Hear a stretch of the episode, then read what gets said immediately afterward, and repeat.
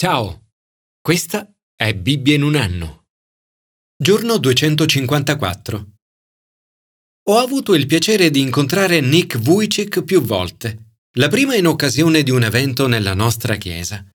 Era stato invitato per parlare della sua vita. Nick è una persona straordinaria. Penso che tutti coloro che lo hanno incontrato ne siano rimasti profondamente colpiti ed ispirati. Nick è nato senza braccia e senza gambe. Dice, mi sento veramente fortunato. Sono incredibilmente felice. Quando era bambino pregava perché le sue braccia e le sue gambe crescessero. Si sarebbe accontentato di avere anche un solo braccio o una sola gamba. Ma Dio non ha risposto a questa sua preghiera nel modo in cui Nick sperava. Dice, Dio invece mi ha usato per incontrare tantissime persone nelle scuole, nelle chiese, nelle prigioni, in orfanotrofi, in ospedali, persino negli stadi e in grandi raduni. Ancora più bello è stato abbracciare personalmente migliaia di persone e poter dire a ciascuno di loro quanto fossero preziose. Dio ha usato il mio corpo così terribilmente unico dandomi la capacità di incoraggiare e risollevare lo spirito delle persone che incontravo. Chi appartiene a Dio si affida totalmente alla sua grazia. Madre Teresa di Calcutta ha detto Credo che non esista nessuno che abbia bisogno dell'aiuto e della grazia di Dio quanto ne ho bisogno io. In molte occasioni mi sento davvero impotente e debole. Credo che è proprio per questo che Dio mi usi. Non potendo contare sulle mie poche forze, mi affido a lui 24 ore al giorno. Se il giorno durasse più di 24 ore, avrei bisogno del suo aiuto e della sua grazia ancora di più. Anche l'Apostolo Paolo esprime il suo bisogno dell'aiuto di Dio. Parla di spina nella sua carne. Per tre volte prega perché il Signore tolga questa spina. Ma il Signore risponde ti basta la mia grazia. La forza, infatti, si manifesta pienamente nella debolezza. La sua grazia non è soltanto dono straordinario, è tutto ciò di cui abbiamo bisogno. Questo di Paolo è uno dei miei versetti preferiti di tutta la Bibbia. Spesso, quando prego, cito questo versetto e chiedo a Dio di mantenere la promessa che la sua forza dimori nella mia debolezza. Commento ai sapienziali. La sua grazia è tutto ciò che conta. La sua grazia viene dal suo grande amore. In questo brano troviamo una parola chiave, ma. Il popolo si dimostra ostinato nei suoi progetti e per questo viene abbattuto per le sue colpe. Ma il salmista dice ma. È scritto ma egli vide la loro angustia quando udì il loro grido, si mosse a compassione per il suo grande amore. La fonte della grazia di Dio è il suo grande amore. Poiché Dio ama il suo popolo così tanto, molte volte lui li aveva liberati e udì il loro grido. Alcuni anni fa, a margine di questo salmo, ho scritto una lista di benedizioni ricevute da Dio nella mia vita. Ho scritto Non credo, mormoro, disobbedisco, adoro gli idoli del mondo, pecco, sbaglio. E Dio cosa fa?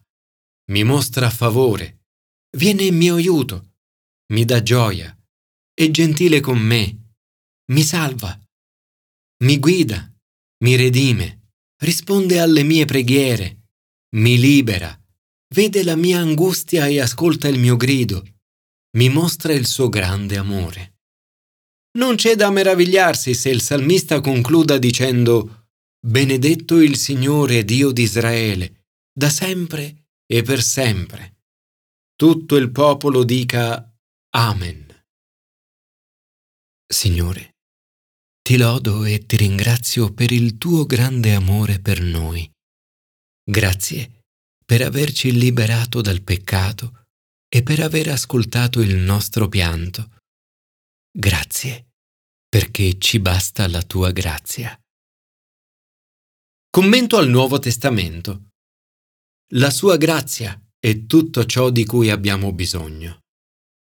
A volte pensiamo che per essere convincenti con le persone sia necessario mostrare le nostre forze, ma in realtà lo siamo davvero quando mostriamo le nostre vulnerabilità.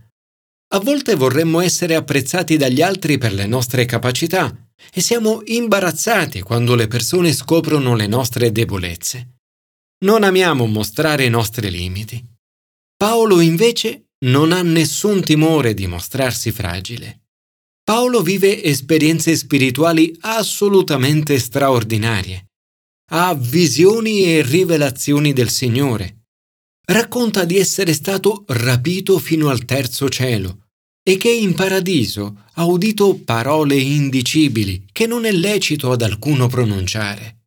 Sperimenta poi la straordinaria grandezza delle rivelazioni. Ma non si vanta di queste cose. A Corinto alcuni falsi maestri si vantano delle proprie esperienze spirituali, ma Paolo no. Anzi, non nasconde i suoi limiti. Si vanta delle sue debolezze. Ai Corinzi Paolo parla di una spina nella carne. Dice, è stata data alla mia carne una spina, un inviato di Satana per percuotermi. Nella sua tesi di dottorato Paola Guder parla di questo passo di Paolo. Afferma che ci sono almeno 36 teorie circa il possibile significato di questa spina nella carne. Il fatto di non conoscerne il significato permette ad ognuno di identificarsi più facilmente con Paolo. Un nostro caro amico, il predicatore J. John, una volta ha detto di avere non solo una, ma ben tre spine nella carne. Penso che lo dicesse semplicemente per incoraggiarci e che, come tutti noi, anche lui aveva le sue prove. Qualunque sia la natura di quella spina, Paolo prega tre volte il Signore perché gliela tolga. Ma Dio risponde, Ti basta la mia grazia. La forza infatti si manifesta pienamente nella debolezza. Se non fosse stato tormentato da quella spina nella carne, Paolo avrebbe potuto insuperbirsi per la straordinaria grandezza delle rivelazioni ricevute da Dio. Paolo comprende di doversi affidare totalmente alla grazia di Dio. Quando le cose vanno bene, è facile subire il fascino dell'orgoglio, come se tutto dipendesse da noi. Quando invece siamo nella prova e tocchiamo con mano le nostre debolezze, è più facile comprendere che dobbiamo affidarci al Signore. Nella nostra debolezza, la potenza di Cristo può davvero dimorare in noi. Paolo dice qualcosa di veramente straordinario. Scrive, Perciò mi compiaccio nelle mie debolezze, negli oltraggi, nelle difficoltà, nelle persecuzioni, nelle angosce sofferte per Cristo. Infatti, quando sono debole, è allora che sono forte. Signore, aiutami come Paolo a compiacermi nelle mie debolezze, perché il tuo potere è reso perfetto nella debolezza. Grazie, perché la tua grazia è tutto ciò che mi basta. Commento all'Antico Testamento. La sua grazia viene attraverso Gesù. Dio ci ama. Parla del suo popolo come se fosse una vite Dio la protegge, la irriga e se ne prende cura. Nel suo amore Dio giudica, estrae rovi e pruni e li brucia. In questo brano troviamo considerazioni molto interessanti riguardo al giudizio di Dio, qui descritto come la sua opera singolare. Martin Lutero ha detto che mentre il giudizio è l'opera strana di Cristo, la salvezza è la sua opera propria. Isaia pronuncia giudizi su coloro che mostrano atteggiamenti contrari a quelli in seguito sottolineati dell'Apostolo Paolo. Paolo ha sufficienti ragioni per vantarsi, ma rimane umile. Efraim è invece orgoglioso, sebbene non abbia motivo per esserlo. Isaia parla di corona superba degli ubriachi di Efraim e di storditi di vino. Questa corona degli ubriachi di Efraim sarà calpestata. Se da un lato Dio dà il vino che allieta il cuore dell'uomo, da un altro ci avverte dei pericoli dell'eccesso. Isaia dice che sono annebbiati dal vino, vacillano per le bevande inebrianti, si ingannano mentre hanno visioni, traballano quando fanno da giudici. Ogni tavolo è coperto da vomito. Vivono nel vomito. Si scaglia contro gli uomini arroganti, contro gli scettici e i cinici. Nel mezzo di queste profezie di giudizio, Isaia vede l'immagine di colui che sarà la pietra angolare della grazia. Pertanto così dice il Signore Dio. Ecco, io pongo una pietra in Sion, una pietra scelta, angolare, preziosa, saldamente fondata. Chi crede non si turberà. Gesù è la pietra angolare, la pietra scelta, saldamente fondata.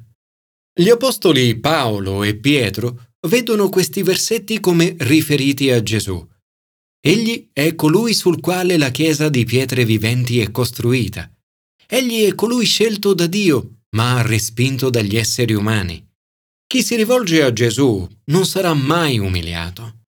Pietro dice, Egli portò i nostri peccati nel suo corpo sul legno della croce. Dalle sue piaghe siete stati guariti. Gesù è il nostro fondamento sicuro. Chi confida in Lui mai sarà turbato. Questo non significa che non sperimenteremo la paura, le preoccupazioni o gli attacchi di panico. Significa che quando saremo tentati di avere paura, Gesù sarà lì, nostro fondamento sicuro, fonte di ogni grazia e forza, colui che è morto in modo che potessimo essere perdonati e sperimentare il suo grande amore, la sua grazia e la sua forza per noi. Indipendentemente da ciò che dovremmo affrontare oggi, debolezze e difficoltà, potremo contare sulla sua grazia. Ci basta la sua grazia. Ti ringrazio, Signore, perché dipendo assolutamente da te e posso vantarmi delle mie debolezze. Grazie perché una vita fiduciosa in te non sperimenterà il fallimento. Mi basta la tua grazia.